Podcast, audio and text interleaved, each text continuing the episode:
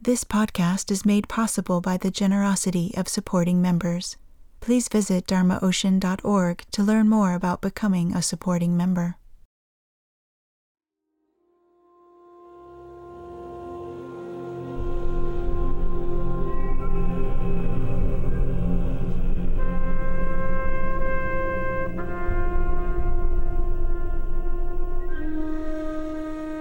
You are listening to the Dharma Ocean podcast.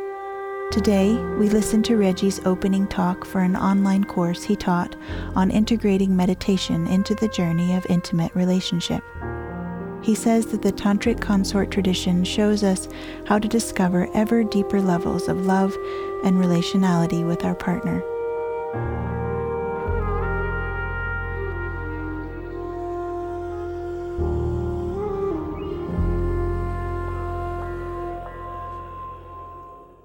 This excerpt is from a talk given in the Tantric Consort, Awakening Through Relationship, an audio course produced by Sounds True.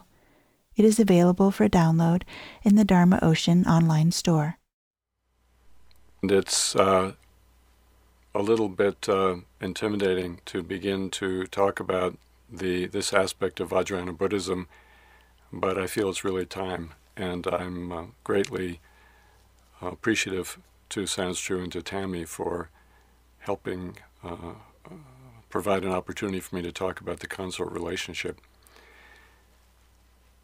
I want to talk in general tonight, uh, and later I want to talk in much more detail.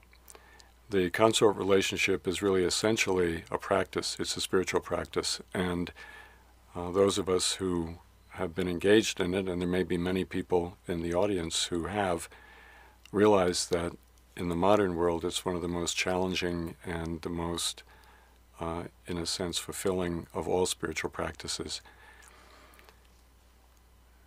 So, just to say a little bit, um, many of us in this modern world sense the sacredness of relationship, and especially our intimate relationships. And it may well be that in the modern world, the ultimate spiritual gate and the ultimate spiritual crucible is actually the intimate relationship. And I hope over this session and the next three, I can explain why I think this is so. In um, some modern writing, postmodern writing, there's been a very interesting theme developing, which is that intimate relationships and you know what we might call marriage, whether people are actually married or not, but the long-term committed relationship may well be the ultimate arena of creativity in our modern culture. In a sense, uh, out of the intimate physical relationship, of course, new life is created. But I think this is actually a metaphor for something far more universal, meaning that two people who long for each other deeply and are willing to go literally through hell in order to find each other and that's that's the nature of uh, true true and deep intimacy.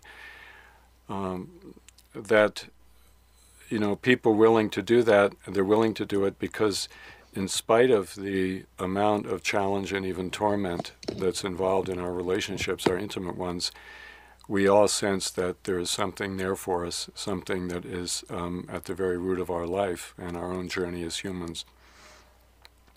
So people um, do this very strange thing together. They they make this strange, unfathomable journey in our modern world, and it's it really is different from what has generally occurred in more traditional cultures, where the roles of love partners with each other, uh, whether uh, heterosexual or gay or otherwise, um, have been strictly circumscribed by conventional values. And in our own culture, it's been that way in the past. But now we are uh, really in a different situation. And there, it's as if the arena of the spiritual uh, journey has seems to be now shifting into the uh, the intimate relationship. So people do this uh, this amazing thing, and they go through very um, very very deep engagement, very deep challenge, very deep pain, and very deep transformation, and something comes out of it. uh, if any of you have seen Who's Afraid of Virginia Woolf by Edward Albee, um, it's uh, it's an amazing play that was written really quite some time ago. And in that play, the two uh, main characters literally beat each other to death. And they, if, in case you haven't seen it, they torment each other and they end up destroying each other's world and destroying each other. And the uh, amazing thing about this uh, play is at the end, something happens. They lose everything. And then something happens, and some new dawn and some deeper sense of connection begins to emerge. And for me, you know that uh, that scenario, which I think happens far more often in our culture than uh, most of us are willing to admit. Most of us are are even uh, feel brave enough to admit. That gets really at the essence of the tantric uh, consort relationship. The the essence of the relationship is about um, absolute and total meeting of the other, and through that meeting, undergoing fundamental spiritual transformation. Now, when we talk about spiritual transformation, you know, we have to understand really what's at stake here. Often we think of spirituality as fulfilling some kind of goal that uh, we have in our mind, we read in a book. In the uh, Vajrayana tradition and in the Tantric tradition, as in other ones, the um, you know the goal of spirituality is really to strip away all of our preconceptions and all of our ideas, all of our uh, very well entrenched and logical and safe and secure thinking process so that we begin to encounter reality in a way that's truly naked. And, we, and when we do that, we begin to find out the true extent of the universe, the true depth and fullness of its, its sacredness and its beauty and its power and at the same time, we begin to discover who we are as human beings in a way that's much deeper. And I think, as, as we'll see over the next few sessions, that's exactly what the consort relationship is about. It is um, making that possible. And I hope that we can, by the end of this program, not only have a sense of how it works, have a deeper understanding of what spirituality is, and what its possibilities are, but also have a uh, some angle on it, how we can actually practice it ourselves. So, this uh, one thing that I need to say about this tradition is that it's a this tradition of consort uh, relationality is that it's it's uh, it's a matter of, as I've been saying, unfolding experience and unfolding practice.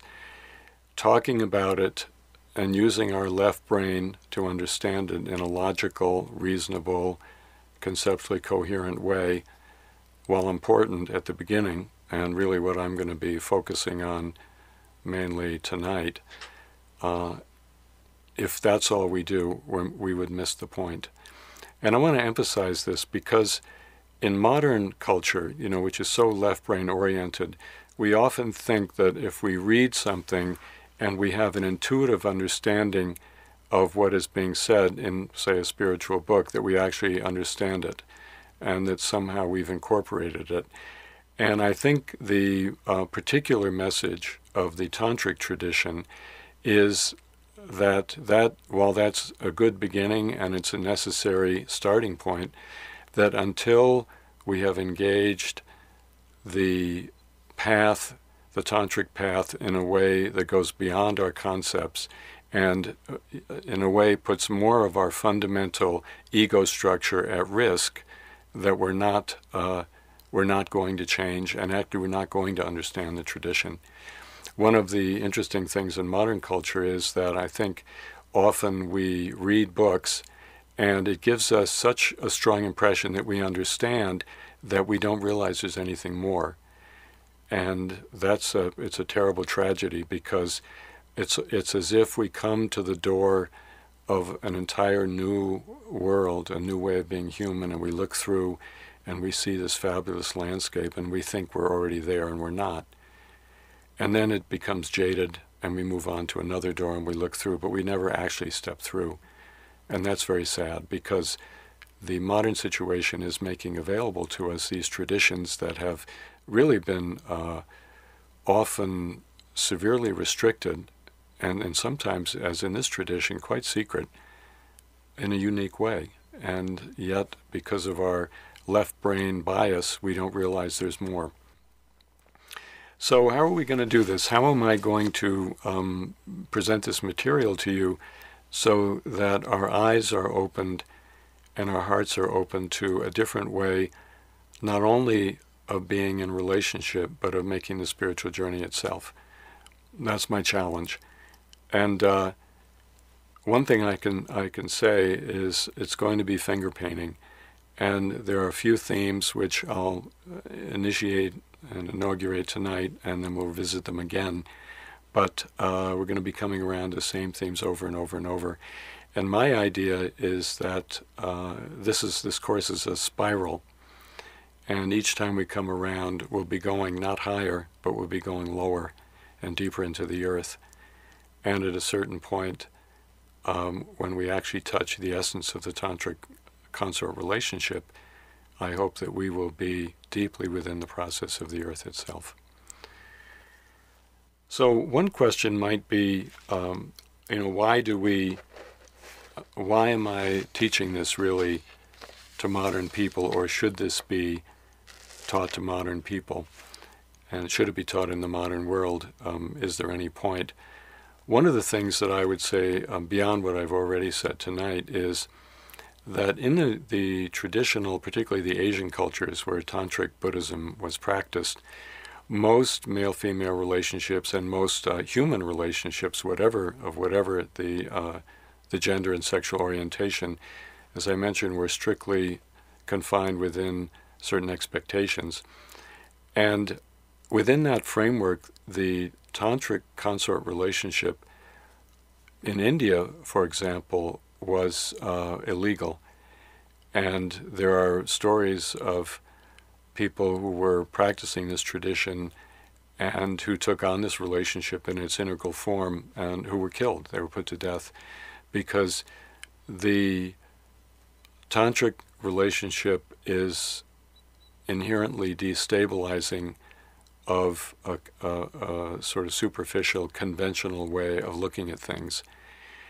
There were always within the tantric tradition people who did carry out this practice, and we know this. Um, it goes all the way back to our earliest records of the Vajrayana or tantric tradition, but they were very few and far between, and they tended to be people who were out of the mainstream, people who lived on the periphery of the culture.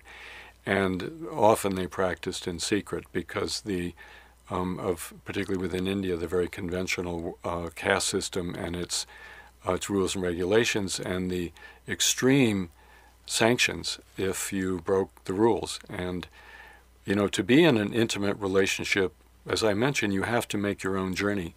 In some sense, the the intimate relationship gives birth to a new reality. And, you know, we see it in uh, Edward Albee's play, uh, we see it in some postmodern writing, this emphasis that the, the consorts, through their journey, through their process, and through really having their usual way of looking at things broken down through the integrity and the power of intimacy, true intimacy, something is given birth to and it's new. And within the very traditional Asian cultures, this was far more threatening actually than it is today. So I think one reason um, for teaching this today is because actually we're in a social situation where we can do it. And the other one is that I think we are uh, the spirituality of the human race, and particularly the Buddha, uh, Buddhist spirituality, which so often at its highest levels was carried out by monks and uh, not particularly nuns, but mainly monks because of the patriarchal nature of the tradition, and uh, yogis and yoginis, men and women, hermits living in caves. Um, be, because it was carried out there, and because it was retained there, and because lay people often didn't have access to those teachings, it, th- that's where they survived. But we're in a world now that we don't, uh, first of all, we don't have um, a strong monastic tradition in the West that can hold these teachings. And secondly, we don't have a lot of hermits. And third of all, we as modern people are not in the uh, situation of you know farmers and and herdsmen and you know uh, and peasants, which really has been the situation in Asia, you know, for uh, throughout Asian history, illiterate people who really had to work so much that they couldn't do what we're talking about here. There were always some lay people that carried out the tantric practices, but not many. We're in a situation because of where we're at, we can do this. And it seems appropriate, and it seems we have the sophistication to be able to do it psychologically and spiritually. So, who, what is a consort, and what is it? You know, what are, are the essential themes that mark the the consort relationship? In the, according to the tantric tradition, it's in the consort that we meet the phenomenal world. As uh, Trungpa Rinpoche, my Tibetan teacher, used to say, the consort is the representative of the phenomenal world. Well, what does that mean? In usual relationships, conventional relationships, the relationality often becomes a way of defending ourselves against the difficult parts of existence. Often we find ourselves hiding out in the relationship from the world. It's, it's kind of uh, you and me against the world. And there is a sense of a common story that we share as partners, a common uh, kind of uh, image that we have of our relationship, what we might call an ego relationship. Every relationship has an ego uh, aspect to it, and uh, often our behaviors are codependent and they're narcissistic, and we're very self involved, and the other person becomes our support. And that's often how things are for us in relation, relationship. The consort relationship is really quite different because in the consort, we're not only not hiding out, but in the consort we actually meet reality face to face in the most naked and the most direct and the most complete way. In the consort, we meet what we might call the totality. We meet the, the fullness of what is. Now, you might say, well, the consort is an individual person, and then there are all these other people in the world, and then there's the whole animal realm and the plants and the planet, and then there's the solar system, and then there's the Milky Way, and then there are the other hundreds of billions of similar galaxies throughout space in this uh, local, uh, you know, situation, and maybe other universes. Uh, so it so it's speculated. And how can we say the consort is the representative of the totality? How do we know? How do we know? How do we encounter ultimacy in a spiritual sense? All of us, in our deepest heart, heart of hearts, long for the absolute openness and the, uh, the freedom of awareness and the unbounded love that includes everything. You know, why do we look at the nighttime sky? Why do we peer into the depths of subatomic matter? Why do we probe? Why are we looking? We could say it's for knowledge, but when people go up, you know, the space shuttle program, uh, where many people have died, uh, when those people go up, some of the things they've found out and some of the things that they have taken into space have opened up the universe for us. They've given their lives to open up the universe.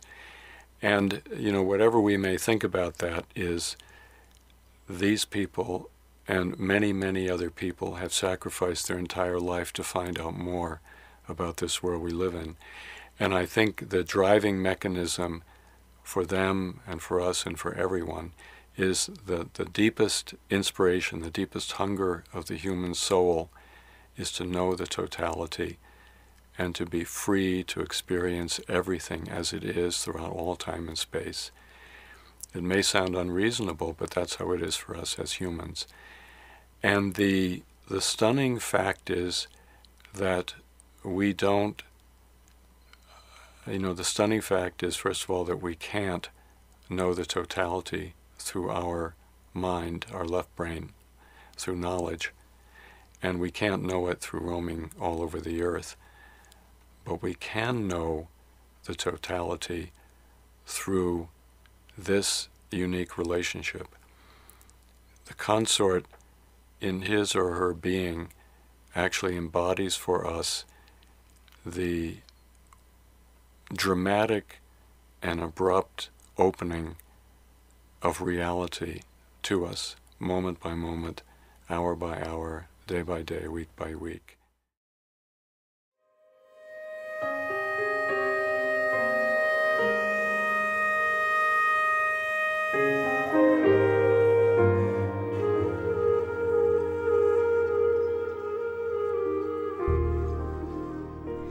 Download more of Reggie's teachings, find out about upcoming retreats, and to explore a variety of audio listening guides to assist you on your spiritual journey, please visit dharmaocean.org.